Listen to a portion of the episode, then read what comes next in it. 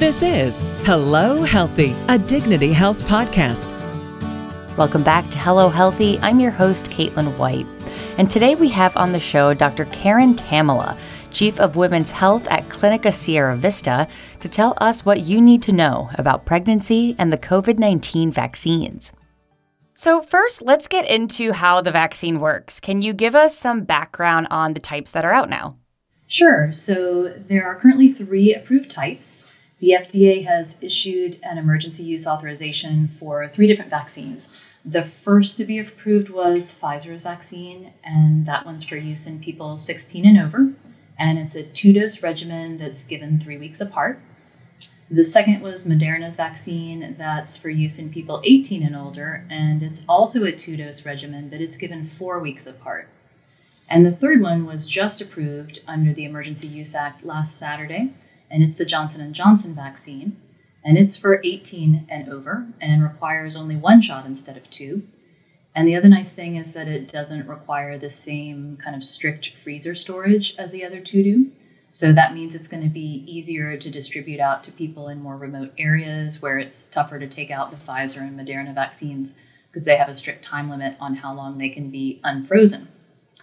So they work in different ways, actually. They use sort of a newer vaccine technology Old school or traditional vaccines have typically worked by injecting either a live but weakened virus, like when you get your MMR shot, or inactivated killed virus, like when you get the flu shot. And then your immune system is stimulated to make antibodies against the virus. So then it's prepared to fight when the real virus invades. The first two vaccines, the Pfizer and the Moderna, are mRNA vaccines, which is quite different than those traditional vaccines in terms of how it works. They don't inject virus at all. So instead, messenger RNA is injected. And that's basically instructions or like a recipe for your body to produce the spike protein that's found on the COVID virus. So then your body can use the recipe to produce the spike protein. And that's then recognized your, by your body as something that's new or foreign. And so your body makes antibodies to it. So then later, if your body encounters the actual COVID virus, it already has those antibodies available to fight it. And the Johnson & Johnson vaccine works in a still different way. It uses an adenovirus, which is the same virus that causes the common cold, but it's been modified so it's not able to make you get sick. And it carries a gene that codes also for the spike protein, and it carries it into your cells. So then your body is able to temporarily make the spike protein but it doesn't make the whole coronavirus. And so then, in similar fashion, the spike protein then triggers antibody production and other types of immune cells as well. And this process gives you protection from future COVID uh, infection. And Johnson & Johnson used this same kind of technology before when they made their Ebola vaccine. So it's important to know um, also the Johnson & Johnson vaccine has some, some negative press because it has a slightly lower rate of effectiveness at preventing moderate COVID disease. But it's important for people to realize that it's actually really, really good at preventing the thing that we're all most afraid of, which is hospitalization and death. And they're quoting actually 100% effective at, at that particular outcome. So, is the vaccine recommended or safe for pregnant women or those of us trying to get pregnant?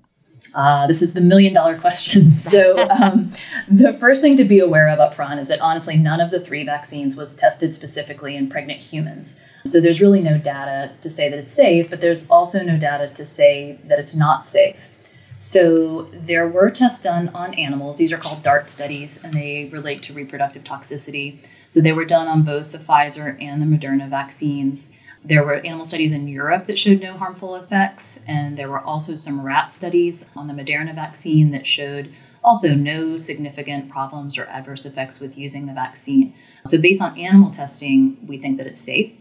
And we also know that the other vaccines that were developed by Johnson & Johnson that use the adenovirus process have been given to people who happened to get pregnant around the time that they got their dose. And so they watched those people and monitored those people, and there was no pattern of adverse or bad events in those people either. So we feel like they're probably safe.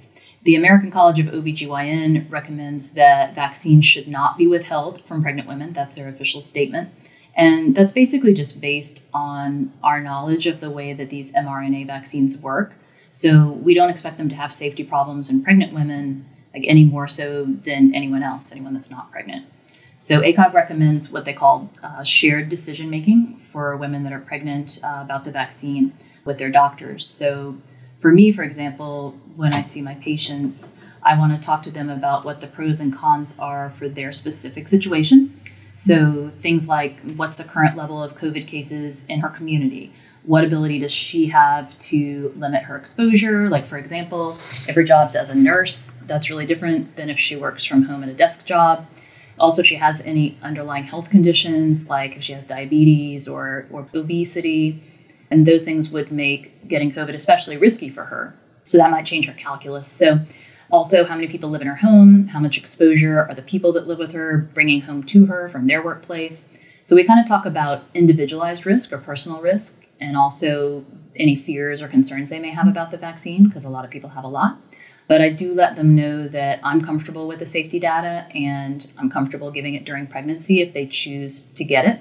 And basically, I encourage them to think about making their choice in the setting that we're living with, which is the urgency of the pandemic. Because unfortunately, we're in a position where we're forced to make a choice about this when we don't really have all the information we'd really like to have about safety. But you have to realize that it's not really just a question of what's the risk of her taking the vaccine, but also what are the risks if she doesn't take the vaccine. Because getting COVID in pregnancy is associated with severe illness, ICU admission, increased risk of having to be intubated, and increased risk of death. And that's particularly true if she has underlying health conditions, like I mentioned before. Is there anything else we should know, especially for those of us who are trying to get pregnant? That's an easier one. Um, ACOG recommends vaccination of women who are actively trying to become pregnant. So, yes, you should get the vaccine. And there's not any waiting period. Mm. Um, so, you don't have to wait any particular period of time after getting the vaccine before you start to try for pregnancy. And if you get your first dose and then you find that you're pregnant, you should still get the second dose mm. um, as planned because it protects you from all those things we were just talking about, all those increased risks of pregnancy. That's kind of tied into my next question here. Do we know if there's any effect on fertility when you get the COVID vaccine? Yeah, so it's a great question because, you know, once again, we don't yet have human studies. We will eventually, but mm-hmm. right now we mostly have animal studies, so we don't really have specific data. But the animal studies, again, are pretty reassuring in terms of effects on fertility. And it kind of relates to a little urban myth that probably a lot of people have been seeing on social media that I feel like I should address. So, there's this idea that because the coronavirus spike protein has some of the same kind of genetic code in small places as a placenta protein, that the COVID vaccine could lead to your body making antibodies against your placenta, and that that could in turn kind of cause infertility or pregnancy loss. But that's been examined, and the two proteins really only share just a tiny bit of their uh, genetic code, and they're otherwise different enough in structure that there's not that cross reaction. So essentially, the vaccine doesn't cause antibodies against the placenta. And that makes a lot of sense if you think about it just from a common sense point of view, because 70 million Americans have been affected with COVID and they've all presumably made antibodies to the virus. So if those antibodies also attack the placenta and cause infertility, you'd expect that to have affected our national fertility rates, and it definitely hasn't. How about breastfeeding? Is it safe if you have received the vaccine or if you've had COVID before? Yeah, so that's really two separate questions, but the answer to both is yes. So, gotcha. if you have COVID, our evidence says that your breast milk is not likely to spread the virus. And breast milk is, of course, really protective for your baby against a lot of illnesses, and it's really the best source of nutrition for her. So, breastfeeding in the setting of active COVID infection is still recommended because the benefits outweigh the risks. But you do want to wash your hands and um, you want to wear a mask if you have active disease. Secondly, if you've had the disease and you've recovered from it, or if you've gotten a vaccine, then the mom's immune system is triggered to make antibodies against COVID, and those antibodies probably pass into the mom's breast milk, which is actually a really great thing. We know that babies routinely get temporary disease protection from their mothers in the same way, and that's why the whooping cough vaccine is recommended in pregnancy. So, so yes to breastfeeding in both cases. So, what should those who are pregnant know about keeping themselves and their body safe in such a crazy time?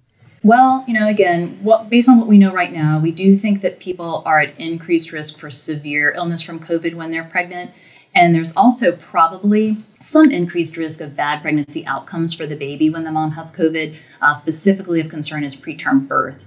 So there's no way to have zero risk of infection, obviously, but you want to be as safe as possible. And most of this is, is pretty clear cut. The more people that you're around and the closer you interact with them and the longer that interaction is, the higher your risk of getting and spreading COVID. So you have to consider your level of risk and what you're willing to accept when you choose what you do and where you go.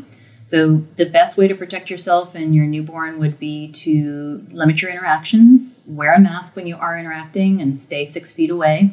Try to avoid crowds and make sure you wash your hands. Beautiful. Always good to remember that we still need to be doing that mm-hmm. stuff. yeah, those things are still important. Well, Doctor, is there anything else you'd like to touch on before we wrap up here? Just one thing. I, I just want to emphasize that getting as much information as we can about the effect of the COVID vaccine on pregnancy is really important. So, for those pregnant moms that get the vaccine, I want to really encourage them to sign up for the national monitoring program that's called vSafe. And you can learn more about that if you go to vsafe.cdc.gov. And when you participate in that program, you can report if you have any problems or any side effects after the vaccine. And then it helps us monitor safety. So if there's any trends and problems, we can investigate them right away. And so far, over 20,000 people have been monitored with this program, and there's been no red flags so far. So it's really encouraging. Well, thank you so much, Doctor, for sharing this vital information with us about the COVID 19 vaccines. Find out more about pregnancy and vaccines at dignityhealth.org slash bakersfield slash maternity. You can find more interesting and informative podcasts in our podcast library, and be sure to share them with your loved ones, in this case, especially the pregnant ones. This has been Hello Healthy, a Dignity Health podcast. I'm Caitlin White. Stay well.